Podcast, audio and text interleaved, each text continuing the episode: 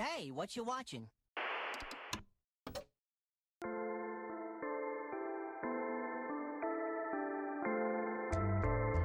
Got a problem with cartoons?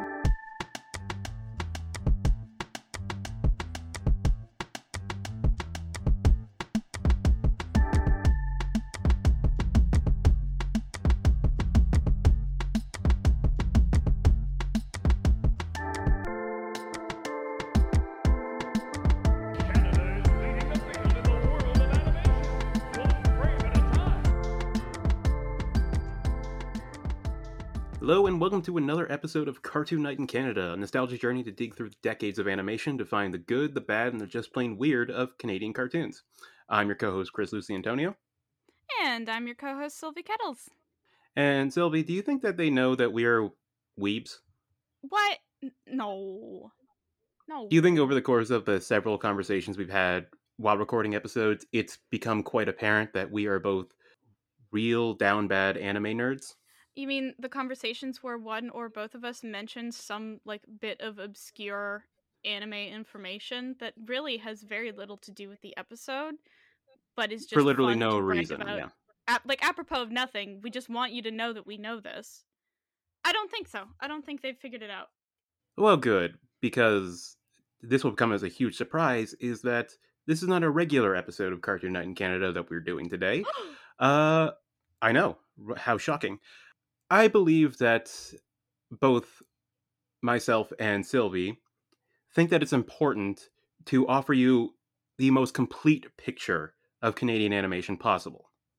Includes things that were not animated in Canada or for a Canadian audience. Now, I know a running joke on that is like, uh, you know, technically Canadian, as we say, whenever a show is somewhat produced in Canada and somewhat produced in another country. But rather than a co production, we're talking more about a very extensive process of licensing, internationalization, and dubbing. So, yes, with this, we want to, in, in our efforts to provide you the entire landscape of Canadian animation as we have collected it in our nostalgic memory. We want to talk about Canadian produced dubs of anime. And what better place to start with the one called She is the one named Sailor Moon. She is the one Sailor Moon. So let's get into a little bit of the background now cuz so as as you can see by the episode title this is a this is going to be a side series called CanaDub moving forward wherein we pick an anime series that had a very notable uh, dub that was produced by a Canadian company and kind of talk about that uh, what's kind of talk about that uh, weird in between space of translation and transition that happens to these series when they are repackaged, so to speak, for a Canadian audience. Because with a lot of the ones we're going to be talking about, this was this was the era wherein anime was not the priority it was in terms of introducing it to a new audience. Yeah, we were talking about this earlier, like just right before starting recording. How I am of the belief that it cannot be un- uh, it cannot be overstated how much the English dub of Cowboy Bebop fundamentally changed the groundwork for English dubs in North America. And so Sailor Moon falls neatly into the pre Cowboy Bebop era of like people who didn't have all the acting and directing and engineering experience with specifically anime. They had the experience in other venues. Just being thrown a project and going, I don't know, make it. Yeah, we're talking about an era that is just before the what has become known as the big 2000s or like you know late 90s early 2000s anime boom of television animation and wherein a lot of producers and distributors in the west noticed this hot commodity that is anime and en masse bought as much of that product as they could and hastily repackaged it as quickly and as inefficiently as possible for western audiences and so, in the process of, the, of this side series, we'll be going over a lot of series that that kind of had that fate befall upon them.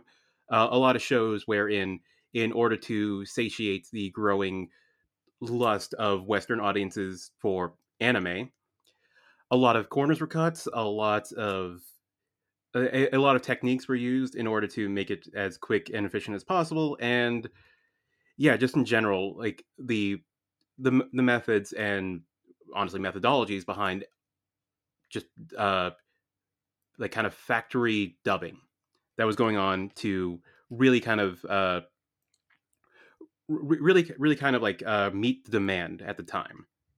Yeah it was a lot of um throw like throwing a show into syndication th- slapping together a crew and going okay make the best of it. And you you really don't see that as often now. You see a lot more like there are a lot more um dedicated groups who have who have like decades of experience making an anime dub work and understanding their their audience their marketing strategies. We just didn't have that in 1995 yeah like uh nowadays there's an entire industry dedicated to th- like ensuring the sanctity of the product b- i- both in the uh subtitled version and the dub version as it makes its way over into an international market. Uh there, there is like a whole kind of infrastructure built into that now after like you know 20 years uh starting within the within like the 80s up until the 2000s of just the wild west Yeah, where we are money we are not- talks sorry sorry. I was just gonna say we are not gonna get another ghost stories dub ever again No, we're not. But the it was it was a wild west where like there was very little oversight, and again, money talks. So the biggest bidder, uh, who put down the most money on whatever anime series that they had no idea what it was about, it just like this they they knew this style that and this product was hot, so they just bought it en masse. Uh, conscripted a bunch of companies to say, "Hey, make this Americanized, please, quick," and it resulted in the, what is now known as like the kind of Western anime fan base. But man, it, it was a rough go at it. yeah yeah a lot of um a lot of jelly donuts level translations going on here I'm, I'm actually not going to give context to that. I, I think people know what that is. it's a So- yeah, it's a, it's a well tread meme So yeah, as uh, has already stated, uh, we're going to be talking uh, just a bit about the uh, the Sailor Moon dub. Of course, Sailor Moon was created by Naoko Takeuchi and produced by at Toei Animation in 1992. It was based on uh, Takeuchi's ma- manga of the same name, and the first season was directed by uh, Junichi Sato. But fuck all that. We're not we're not talking about that. We're not Fuck we're not talking about we're not talking about the Toei Animation series. We are talking about the DiC dub. You know DiC, right? I do. A fun running joke for people who worked with DiC is that it stood for "Do it cheap, do it in Canada." Yep. So you know what you're kind of getting into here. So the California-based animation company, it won the bidding war for the rights of Sailor Moon. They they knew a they knew a flagship series, or they thought they knew a, a flagship anime series at the time, and they in turn hired Optimum Productions, a Mississauga-based dubbing company, which was established in 1986. Uh, their efforts, uh, if we can call them that, premiered on August 28th, 1995 on YTV in Canada mean- at least. It it feels a little harsh to say their efforts. They dubbed 64 episodes of both the original se- series of Sailor Moon and Sailor Moon R between uh, July 10th and November 3rd of 1995. So when we're saying that this was a hastily thrown together kind of production, uh, like the entire the entire ethos of dubbing at the time was again the, the DiC motto of "do it cheap." Do it in Canada. We're not we're not we're not lying. Like they had insane deadlines to hit for taking an entire series which had a ready-made fan base in Japan of what the series like who knew what the series was and just redo it. Like it's kind of insane how this was legal. yeah, because everyone was definitely working well beyond their 40 hour weeks in order to make every episode make the air date. I think at one point they were basically working one week before air date on their schedule. And what a lot of people don't understand is that like uh, both dubbing and even translation work, it's not just a matter of uh, you know taking the words and like taking the context of the original series and doing it one to one. Especially not at the time when a lot of things had to get censored and a lot of things had to be recontextualized for a Western audience who may not understand certain Japanese ideas, terms, concepts. So it it wasn't just it wasn't just a translated script that they had to read off. It wasn't just a uh, a technique of matching uh, of matching like you know their script and their recorded vocals to the animation. It was a whole like from the ground up rewrite, recut, and re-edit. And I, I on top of that, I don't think that their recording studio had the um had the blip system that a lot of dubbing companies use where like in order to help match your uh, your lip flaps you have uh, a series of beep beep beep and right after the third beep uh the mouth will start moving and your line has begun so it's a timing system. I don't think the studio had access to something like that. It was just watch the animation and do your best.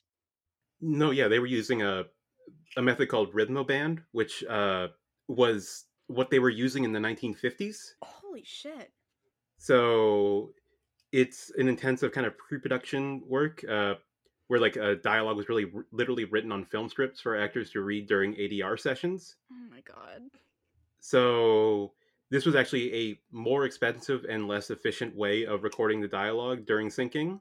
Mhm. So from like again, this was a process, a process that no one was really prepared for. And okay, imagine that you're like Optimum Productions in say 90 was it 94 when they started working on this? no 95 It was the same year of its premiere. they were recording as it was airing So yeah, imagine it's a it's 95 and you're just handed 40 episodes, well actually 49 episodes of a series and you just had to go cuz it was it was premiering later that year.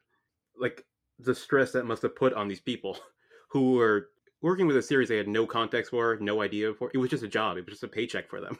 yeah like especially for um a lot of my secondary information came from uh there's a great ANNCast uh interview with roland parliament the director of uh, of the sailor moon dub and also the voice of melvin um where he he sort of introduces his whole career he this was literally his first time dubbing like dubbing uh working with anime period and also his first time directing a narrative series his only directorial experience before Sailor Moon was commercial.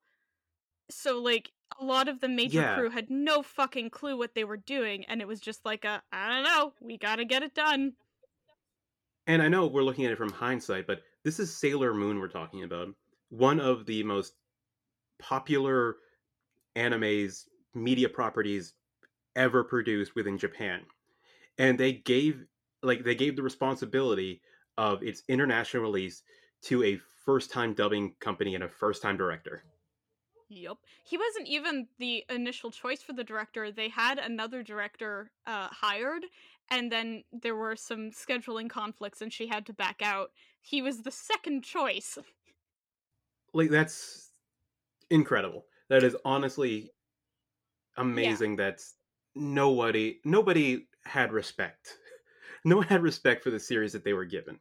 No one obviously no one knew how long the anime uh fandom like how that the anime boom would last. Well, no one hadn't even started at this point. That's true. That's true. Like uh the boom really kind of started with Pokemon a couple years later. So this was like setting the groundwork for what would become the television animation boom of the er- late 90s and early 2000s. So again, nobody cared. Absolutely not. So I was going to ask like do you remember watching this series on YTV? Yes. Uh not in 1995 because obviously I had just been born. Wasn't big on Sailor Moon when I was 7 months old. Um they re-aired the uh, the series run in 1998 i want to say. So i have distinct memories of watching it right before preschool every day. And i i loved it. I think they even aired like occasionally i could catch an episode as late as like 2003 maybe. Um no 2002 uh because i named my very first d&d character uh star because i had like this i did not see sailor moon r so i did not know that there were any sailor scouts beyond the uh the inner ring hmm I didn't know about anyone past uh Jupiter. Uh so I had I had my own like little kid OCs and Sailor Star was there and then when my dad was like, "Hey, do you want to play D&D?" I was like, "Hell yeah, my name is Star. What up?"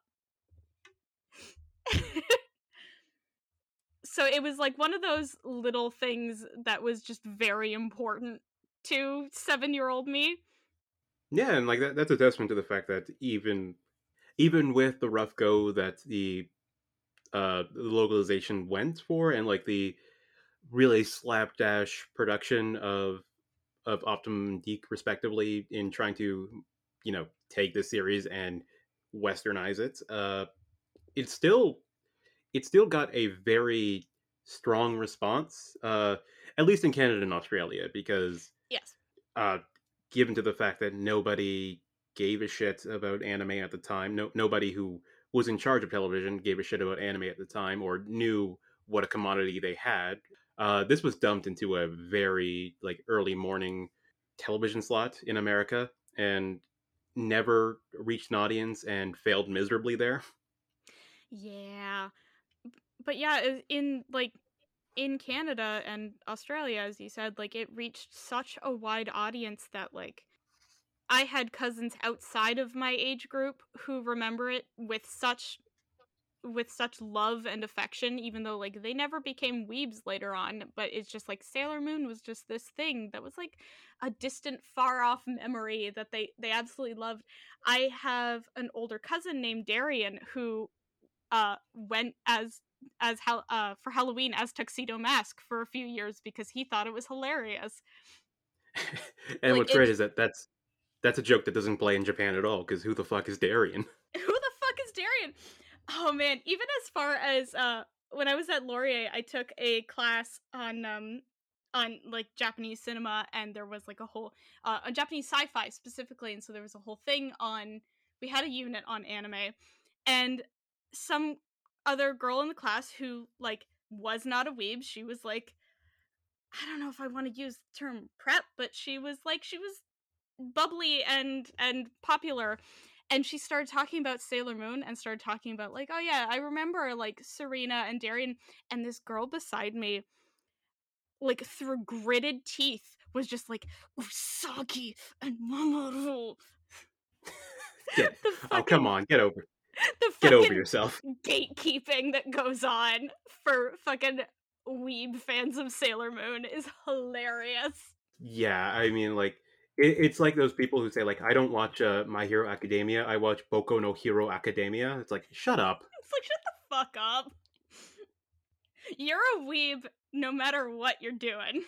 We're both watching the same show, and we we should be shamed for that alone. So Yeah. And like whether or not this is like a a broader conversation, but like I find the dub sub argument to be so unnecessary and stupid because like like my mother is visually impaired. She cannot watch things with subtitles, so dubs are fundamentally necessary to her being able to engage with media that is not in English. And then the same thing can be said for like hearing impaired people can't watch something without subtitles. So like even if we're talking about quality, who fucking cares? Even if it's not for you, someone else is gaining something from this existing.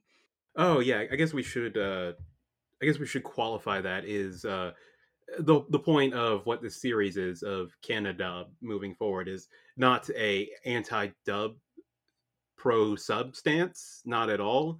I mean, it's just looking at this specific aspect of the Canadian animation landscape Yeah. and how important it was for bringing like television po- like television animation popularity at the time. So, yeah, watch whatever version of any anime you want. We don't care. Yeah, watch watch what makes you happy. Unless you watch the sub of Yu Yu Hakusho, because what at that point you're just doing it out of spite. I, d- y- we just said don't shame people for picking, and you're doing it. Now, I- now I you're will- doing it. I, I, I will shame people who watch the sub of Yu Yu Hakusho though. That's the only one.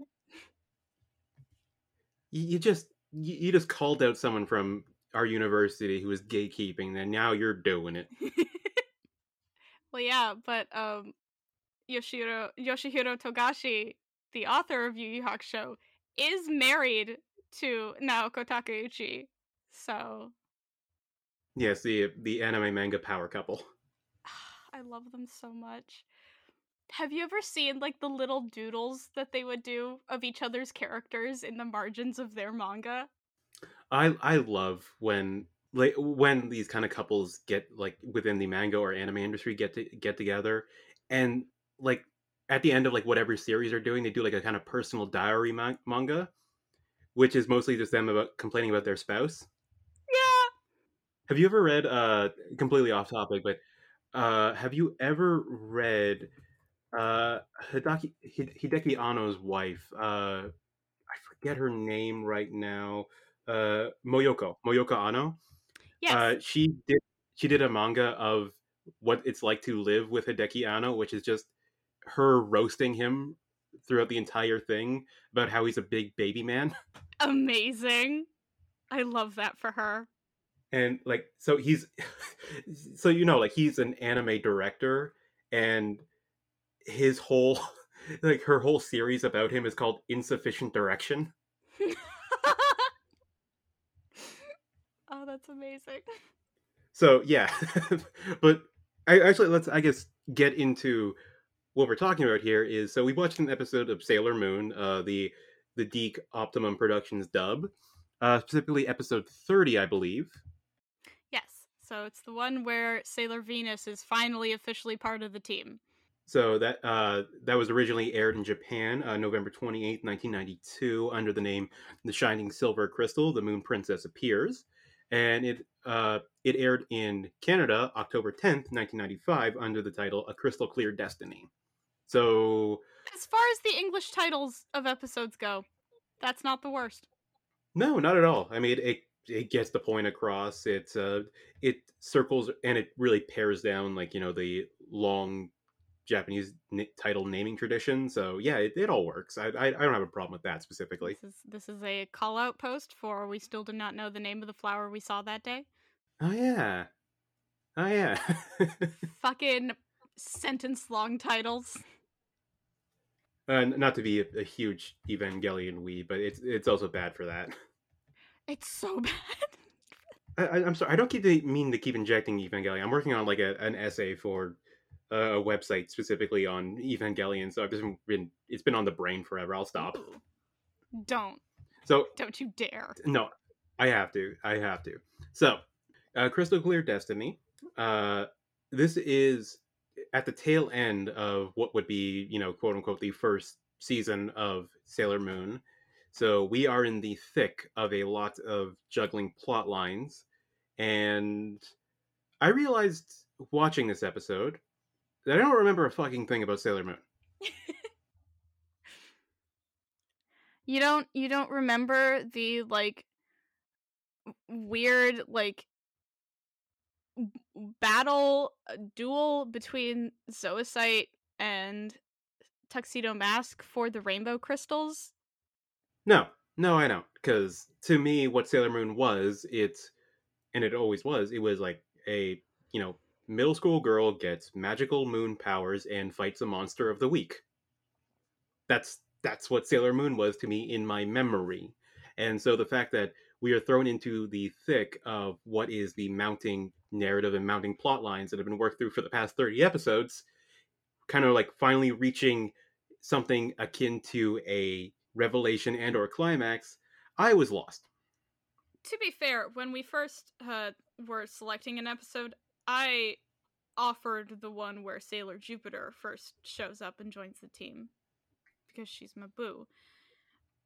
And you were the one who was like, "Nah, nah, we should get one later." because I I assumed naively that you know the whole team was there for the entire run of the series. I mean, this is going to piss off a lot of diehard Sailor Moon fans out there. Is that I'm completely out of my depth here and not even trying to hide it. What? A man does not have an in-depth knowledge of Sailor Moon? Heresy. Yeah, but I know a bunch of other like quote unquote girl anime stuff that I shouldn't if I was, you know, more comfortable in my gender. So it, wh- what why did this one become a blind? Real men watch Princess Tutu. They do. They do. It's because it's a good series. Slaps hard. Okay, so let's like just start talking about the like the decisions that had to be made on the on the part of uh, uh the DiC dub. So first and foremost, uh new theme, which absolutely slaps. Still slaps. It's still using the original melody and a lot of the original animation. Um, which I don't know if you've seen the original uh the Japanese OP for Sailor Moon. I have. It's it's so beautiful. I am happy that they use a, a couple of my favorite shots in in the DiC one. Like they get like it's this surreal, ethereal fairy tale like uh opening, and they use a lot of the really good shots from it. Um, but obviously it's the '90s and it's North America, and we have to make it a little more peppy, a little less creepy and ominous and we have to have like those weird boxes with the neon flickering color outlines. which just show clips from the show as because because you know that's what a that, that's what an intro to a show is like. They show clips from the show. That's what a good OP does. No, not not an OP, but like a A- An intro. a right. an American cartoon and or television show is like Yeah. we're we aren't we're not going to shoot an original thing for the intro. We're just going to use clips from the show to Yeah. pad it out. But you had a whole intro. You had a whole intro ready for you. So why do why do the effort there? I think the problem there is that the original intro is 90 seconds long, and most of the time, um, the American time slot ha- uh, for televi- for children's television, especially, we're in the post Reagan era. Like kids' TV is allowed to advertise a lot more to kids, so the advertisement time block is longer in America than it is in Japan. So they have to trim down as much as they can, and so the default is cut that opening down. We're talking 20 to 30 seconds for an OP. Yeah, that's that's a big thing. Is that uh, not only did they have to work around uh, a lot of plot uh, a lot of plot lines that were not suitable or what they assumed were not suitable for children, but also completely different episode structure in terms of where the advertising breaks would come in. So every single episode had to be restructured because American cartoons and Canadian cartoons, the ad blocks go here, and this is what the episode looks like. So work around that as best you can. We don't care. Just make sure that you don't eat into the commercial time. Yeah, whereas uh it's really popular in, for uh for anime in so Japan has like you have one ad break in the middle of your episode and so that's where like the concept of the eye catch comes from. So like this Mm-hmm. little halfway through the episode you'll get like one maybe like it'll be if you're if you're basic it'll be like a little screenshot of or like some text fade to black ad break new page uh fade up second half of the episode starts and in north america we're just like what no we have four different ad blocks that we need to air during this time period we gotta add new points where it's storyline appropriate to fade out and ad break Yeah, it's it's the third act, it's the three act structure, like as mandated by capitalism. it's hell Man, like th- think about that mid, like mid eye catch of anime structure. Like all I can think about that with that specifically is the one from Gurren Lagann, which is oh they're so usually- good just an amazing kind of artistic rendition of the cast of characters and that song "Row Row Fight the Power." Yeah, I don't even like Gurren Lagann particularly, but I fucking love their eye catch. It's so good. So, yeah, mo- moving forward, you mentioned the kind of the way that they show the clips from the episode with those that flickering kind of hyper pop aesthetic, oh and They we get that right back. away. We get that right away with the recap box. Oh, You yeah. know, for for the idiot Canadian viewers who don't know where, like myself, who have no idea what's going on. I don't fucking know. And it didn't help, by the way. Last week, I wasn't. I wasn't there last week, or I was three. and it didn't help because we're, we're essentially beginning in media res here with all of all the plot lines kind of converging into the lead up to the ultimate climax you know 10 episodes later so there's a lot going on Yeah. Yeah. Like, so we just got Sailor Venus. Sailor Tu- or Tuxedo Mask has just been tricked, but it's gonna happen again because he's still an idiot. Uh, we got Artemis and his weirdly, like, way too sexy voice for a fucking cat. yeah that's uh that is a gravelly kind of distinguished gentleman voice Yeah, like that is a that is a fucking performance. I didn't I did not think Ron Rubin ron rubin was the uh, voice of uh, artemis yeah, and like that is an acting decision that I do not condone. it's memorable you, you got to give him that It sure is. Well, I mean, as we were as we were talking about before, if we just want to talk, like, get a bit into the voice cast, uh, Mhm. this uh, the characters are fourteen year old and fourteen year old, and everybody sounds like they're in their mid to late twenties, Yeah. like distractingly so, I'd say, because Serena specifically, as voiced by uh, Terri Hawkes, is You had to think about that, didn't you? no, I have, I have it in my notes. Oh, I thought you were just mentally trying not to say Tony Hawk.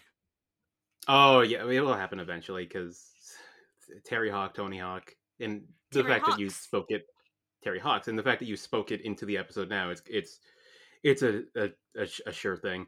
But It's guaranteed. w- the way the the way that she approaches the character Serena is she doesn't period she doesn't approach the 14 year old character i think she's just using her regular voice well there's part of it is like this is just her her default voice um but there's also a um a, a consorted effort to not sound canadian and that was part of the uh the problem with the dubbing was that DiC outsourced this to a Toronto based company and Torontonians have a very specific kind of Canadian accent um and that's where the the concept of a boot comes from and it's because i've Mhm. noticed like even i've noticed torontonians are more likely to like elongate the ou sound so like they'll say house about um and so Ameri- the american ear hears, hears that as hoose and a boot um and so the cast was very very abrasively told they needed to disguise their canadian accents. And so what what it ends up being is like this very stilted occasionally it sounds like the hollywood accent from like the 40s where you had these american actors trying to sound like a little bit british when they would say lines because they thought that it sounded more neutral and proper. And so they have they have this it, it makes a lot of the performances uh like it, it adds an extra layer uh, that the actors have to work around of you can't just t- sound like yourself. Yeah like you have to you have to put all of your effort into quelling that canadian accent even and that's a lot like, of pressure It, it is. And like apparently at one point um the director had like a phone call from a producer where this woman was like they sound too Canadian. This isn't th- this is this is bullshit. And he said like well they are Canadian. Like it w- we're all Canadian. It sounds right to our ears. And she said and I quote uh it's not made for fucking Canadians. It's made for fucking Americans. wow Yeah. So like the DiC producers were like violently opposed to the concept of Canadian accents. And remember, this was a heavily constrained uh time frame that they're working on, like to the point where a lot of the times they weren't given the wiggle room for like multiple takes. No, uh, very famously, Terri Hawkes did one or two episodes in a solid one take. Like she just stood there and did the entire episode, and that was it. Yep. That was she just did all of Sailor Moon's lines for a full episode, and then was like, "Okay, cool, bring in the next person." Like it sounds Which- like utter hell. And it- and I imagine it was. I I mean like that's that is a level of expectation for your actors that goes above and beyond what is like sustainable. Yeah. So like I'm I'm so fucking forgiving of literally any bad take or like weird performance decisions in dubs like this because it's like I don't know what you were going through that day. Fuck, this is probably like the the two of two take that you had for this line. More often than not, it's- not the fault of the cast or like or a specific actor. It's the fault of the production. hmm Like this production alone is is just a mess. The fact that like DiC was the one making all of the script changes, like I find that if anyone, even now, if like one American person knows that the original Sailor Moon dub was done in Canada, they immediately attribute all of the uh language like the linguistic changes all of like the bad decisions the name changes the censorship um the cutting out the cousinifying of the lesbians they attribute that to oh oh well then it's a canadian dub. Canadian dubs are bad. And it's like it wasn't their decision No, they were they were the company for hire. Like they Yeah. were literally just dropped uh, you know, 49 episodes of a flagship anime series and said make it for American audiences, not Canadian on- audiences, American audiences. yeah I was going to say like uh we could probably get into some of like the necessary or quote unquote necessary cuts and decisions that had to be made and like alterations. Like a lot of the character names uh are just changed completely because Japanese names would just not gel, I guess, for Cana- uh, Canadian and American audiences. our tiny canadian brains just can't handle the concept of someone named usagi Yeah, so Usagi is Serena. Um, uh, mamoru is tuxedo mask yes, Um, Ray is the only one who just remains. She's she's still just Ray. because it works both ways. Uh, like Makoto is Lena, Lita, rather. Ami Um, is Amy, which makes sense. yeah, and Mina. Oh yeah, Minako just becomes Mina. Yeah, so like so, some make more sense than the others, but again, they just had to change it as best they could. And Yeah. that, that was again that was that was mandated by DiC Productions. Definitely, it's like could you try and like Americanify these? Uh, Yeah, and like that's happened. In, that's happened in other um in other anime dubs, specifically ones for children. Like mhm. um Tokyo Mew Mew underwent a similar thing where like Ichigo becomes um Zoe, I think is the it's a very early 2000s dub. the the moment Yeah, the so- name Zoe appears is just like what the fuck. yeah, so this is a widespread practice across this uh, cottage industry of anime dubbing. So Or you know, even like, like, there's fucking Yu-Gi-Oh! I was like yesterday years old when I realized that Joey Wheeler isn't his actual name. I forget what it is, but uh, mostly Uh, because Jo- like Joey Wheeler is just a great name. Jonoichi. Jono Ichi, the Yeah. Brooklyn-born Jono Ichi. Joey Wheeler. like my, my current uh, Twitter name right now is jo- Joey Wheeler, but as a film critic, Seriously? it is. Oh my god, I've never respected you more. So yeah, on, in addition to a lot of the name changes, there's also a a lot of violence that had to be cut uh, because despite the fact Sailor Moon was targeted towards a young, like young women audience, uh, it still had a lot of both violence and sexuality, and a lot of uh, progressive uh, queer representation too, which that all had to go. Has to go. Like, um, even the episode that we watched is I, I was very happy that this was the one we chose. Um, when I realized that Zoisite is a major character in this episode. Um, because Zoisite and uh Kunzite are like they are canonically a couple, like they fuck, but originally they are both men, and that couldn't happen. We can't have have the men's doing the love and the having roses. Uh, so they lucked out because this is a shoujo manga, so even the male characters are like a little androgynous in in their figure, and so like they could they were able to look at Zoisite, who's a lot more feminine presenting, and be like, just cast a woman, problem solved. Yeah, more or less, and and that's interesting because because then that's a whole kind of uh, there's like that opens up the door for like a specific trans reading of the character, but regardless, that was mandated. Yeah, exactly. But regardless, that was mandated. Uh, that's quite literally any, in, any any inkling of a character being gay had to be excised from the script. the, the cousinifying of of Sailor Uranus and Neptune in Sailor Moon R is like I don't I don't want to hear anyone coming for the Canadian cast because that was a mandate from California that they were just forced to go along with. Like they uh, specifically with the dubbing companies, like they didn't have any control over this. I, I mean, in other situations of a different series wherein the dubbing was handled in house by the company that bought it, yes, that was you can absolutely blame that specific company. But Optimum Productions, like they they just got the contract and Yeah. do what you can with the notes coming from California. Yeah, and like from the you know, it's made for fucking American story. Like if that's any indicator, they were dealing with a lot of hostility from California. Like they were they were working under these tense situations and then also ha- having the director was having screaming matches with some producer, you know, 7 hours away.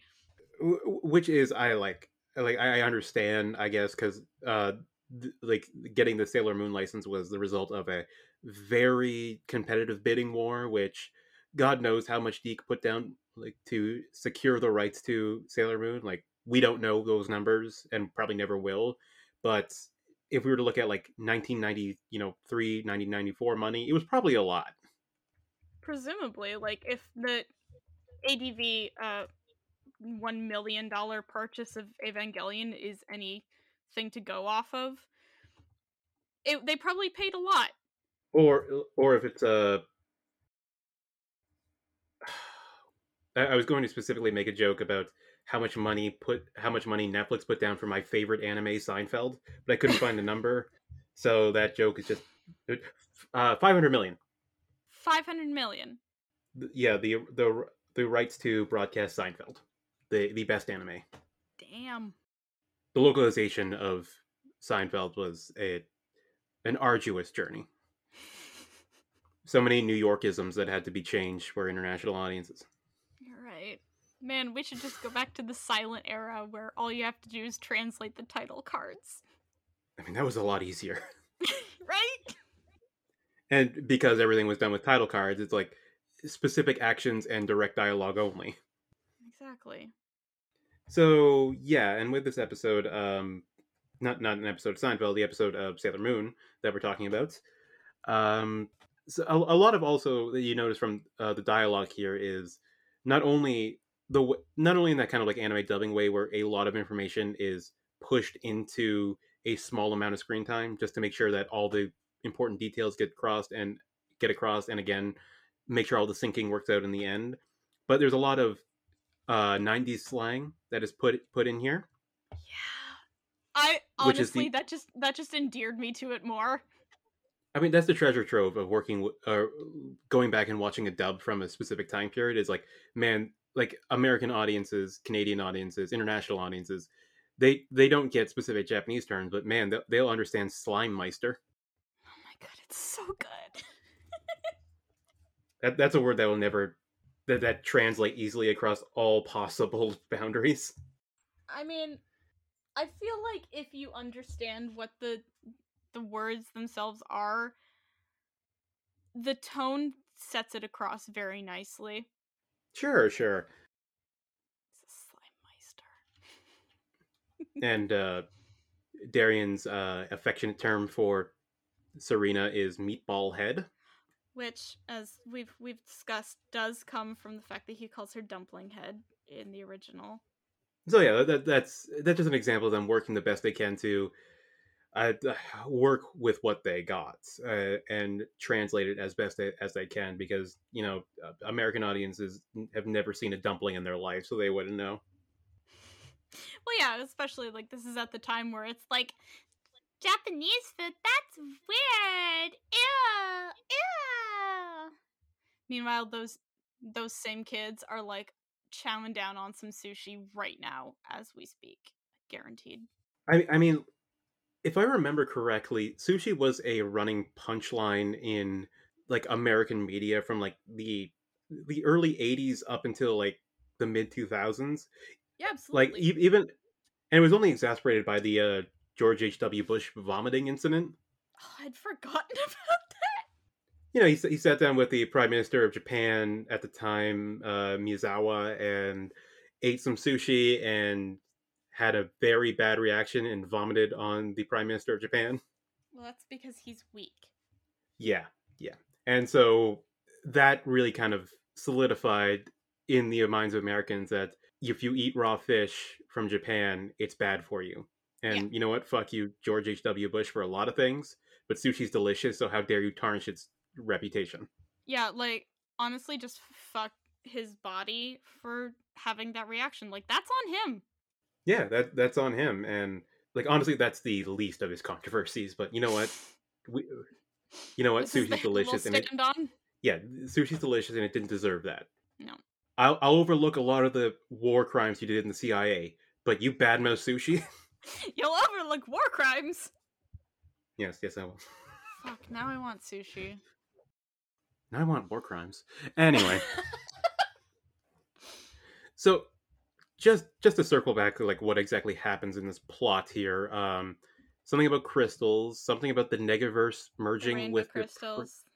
the rainbow crystals, and something about the Negaverse uh, uh-huh. merging with our current reality because they have all the uh, rainbow crystals. Yes. But then all the rainbow crystals converge into the silver crystal.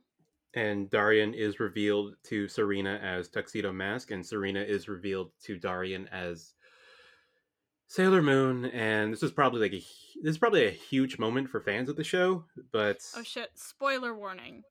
We should have spoiler warning for late stage Sailor Moon. Serena is Sailor Moon. that's that's literally in the English le- lyrics of the of the theme song. I I don't I don't think you understand.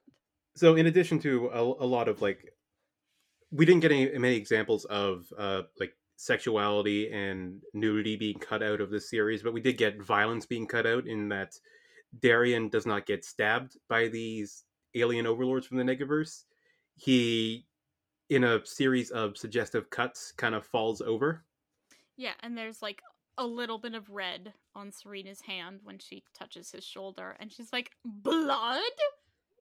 I also a great line there is that when she smacks him on the back after recognizing him, like, "Hey, there's a bee on your back." Like that's a dub joke. That is absolutely a dub joke. It's like they definitely don't want children to like gr- start greeting each other by slapping them on the back. Like that was definitely something that in a writer's room they were like, "Oh no, this is this is behavior that children could replicate." There, there was there was also another one where it's like uh when they're in that Negaverse castle and it's starting to collapse. They said uh they get into an elevator and Serena says like, "Aren't you supposed to take the stairs during an emergency?" Yeah. And again, there there's there was no attempt like there was no shot of her mouth saying this. It was just like, "Oh shit, we need to. We, this is a bad sign to kids." We need to make sure that they understand that you need to take the stairs during an emergency, not an elevator. So, Yeah. fucking record that quick.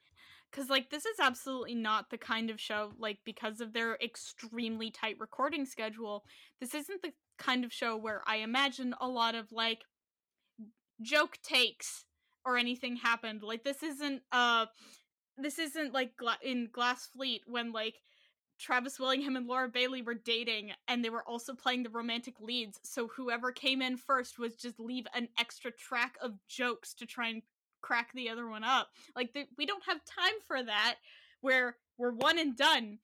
And this is also not like uh, the famous viral clip of the cast of Thundercats uh, just completely going off script and just bad mouthing the series and breaking. You've seen that video, right? I have time was money for the people at Optimum Yeah. Production, so my they, they didn't my, have time. my all-time favorite dub outtake is from Black Butler with uh, J. Michael Tatum going, and now a dirty limerick. There once was a woman from Q, her filled who, filled her vagina with glue. She said with a grin, if they pay to get in, they'll pay to get out of it too. And it perfectly matches the lip flaps, like without fail. And I think you've shown me that. I probably have. I show a lot of people that. it's fucking funny. But yeah, like we we don't have time for fun and games. Everyone is like here and dedicated to doing their recording and getting out of here so that the next crew can come in and record. Yeah, like here here is the script. Here is the time that we have at the recording studio. If it doesn't get done, we're in trouble. And that's why my all-time favorite line from this episode is Terri Hawkes going like it's a mental line so she doesn't have any lip flaps to match. Just oh my god, Darian is tuxedo mask. I can't believe it. Because that's the sort of thing that I would absolutely say like, "Oh, this was a joke take and it cracked everyone up so much that they just they let it slide. They left it in."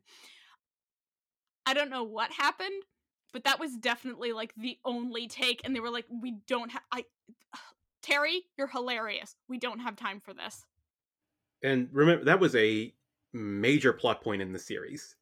yeah And- like her realizing that she's known tuxedo mask this whole time that's a big moment Their entire kind of relationship dynamic of who is the other one revealed in episode 30 and it's just the most monotone kind of acceptance. Like, ah, that's nice.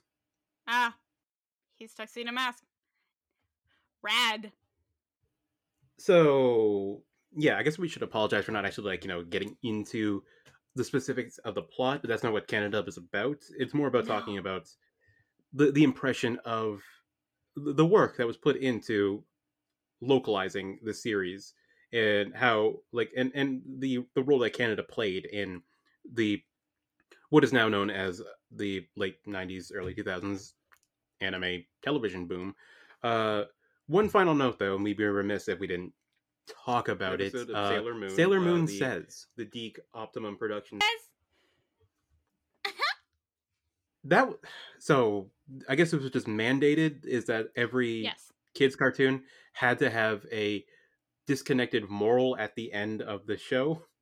not everyone, but definitely Sailor Moon did as sort of like a justification for its very existence. I'm under the impression that literally no one, cast or crew, gave a single solitary fuck about Sailor Moon says. they were just like, yeah, we were told to do this, so just get it out of the way and then we can go on with our fucking lives. Hilariously though, the lesson here is uh be aware of your surroundings when you run too fast and the way that they the way that they present that to the audience is look at Darian from this episode. He Being got stabbed. stabbed. because he wasn't he got stabbed by the evil aliens because he wasn't paying attention. So you should look both ways when you cross the road. all I could think of when we were watching that was my my brain went to just a different place and where it goes is Muppet Treasure Island and I just thought of the the Billy Bones. Aye, and don't run with scissors or any other pointy objects. It's all great fun until someone loses an eye. And I just live in that moment and I think I was much happier for it. So yeah, I go to uh, the Sonic the Hedgehog cartoon. Uh, the, the Sonic says, and one of them was, "Don't get into a dryer. I like don't crawl better. into a don't crawl into a dryer, you idiot child." you idiot child. Granted, I definitely did need to be told that that would kill me because it looks like fun. You know what? That's fair. Yeah. That's like the kids needed to be told not to climb into a refrigerator. Hmm. Yeah. That was that was a whole ass thing in the 80s. It's just, hey, don't. But it's so. Uh, but it's summer. It's hot, and I and I want to be cooled. Fuck you. Exactly. You can't tell me what to do. so Sailor Moon says was like a again a mandated kind of message that and and probably a, a, a necessary to like kind of pad out the ending of these episodes. Yeah, because it's not like they were using the original end sequence either. No, not at all. So uh, they need to fill time, and this was just a like just a quick couple of clips that related to the moral, usually sourced from the episode itself, and uh, Terri Hawkes just just getting into the studio and quickly recording a moral that was probably thought up in like five seconds before she went on the mic. Yeah, just like, oh, what was the conflict of this episode? Stabbing? Cool. Don't look both ways, kids. Like they, there's so there's probably so many like uh, specifically about just broad concept. Like I'm looking at kind of like a playlist right now. Oh, is there a playlist Uh, of Sailor Moon says? Yes, there is. Uh, there's one on pollution. There's one on jealousy. There's one on vanity. Oh my god, amazing. Yeah, so like just 30 seconds at the end of every episode, just fill time. Just add a moral Yep. topic to m- maybe relate to the episode, maybe not. It's usually about self improvement, just a PSA. And So then that just add this deeply 90s background border to it. so here are a couple here. Um, believe in yourself. Uh-huh. Daydreaming is rad. Oh, hell yeah! Eat food, you beautiful bastards. Have more patience. School is cool. Hey, now you're an all star. Where it's gonna walk right over that one. Get Pollution is not the solution. Use teamwork because teams work. Uh, teamwork makes the dream work, Serena. Come on. No, no, no, no, no. That's, that's not the Canadian version. Uh, doing it right. I don't know what that means. to do the right thing. Recycle. You're beautiful. Look deeper Uh, than looks. Yeah. Um. Life, is full of blows. blows. You are not a loser. Thank you. Old people are hard to deal with. Hey. I mean, uh, I I want to call you out because before we started recording, you did in fact say that you're a loser. Well, I am, but like, I don't need Sailor Moon telling me that. Uh, I- I'm glad I- Babies do punch back. So get the first shot in, I guess. I don't know what that one's about. If you come for the king, you better not miss. And of course, Sailor says 48, eat food. Eat food.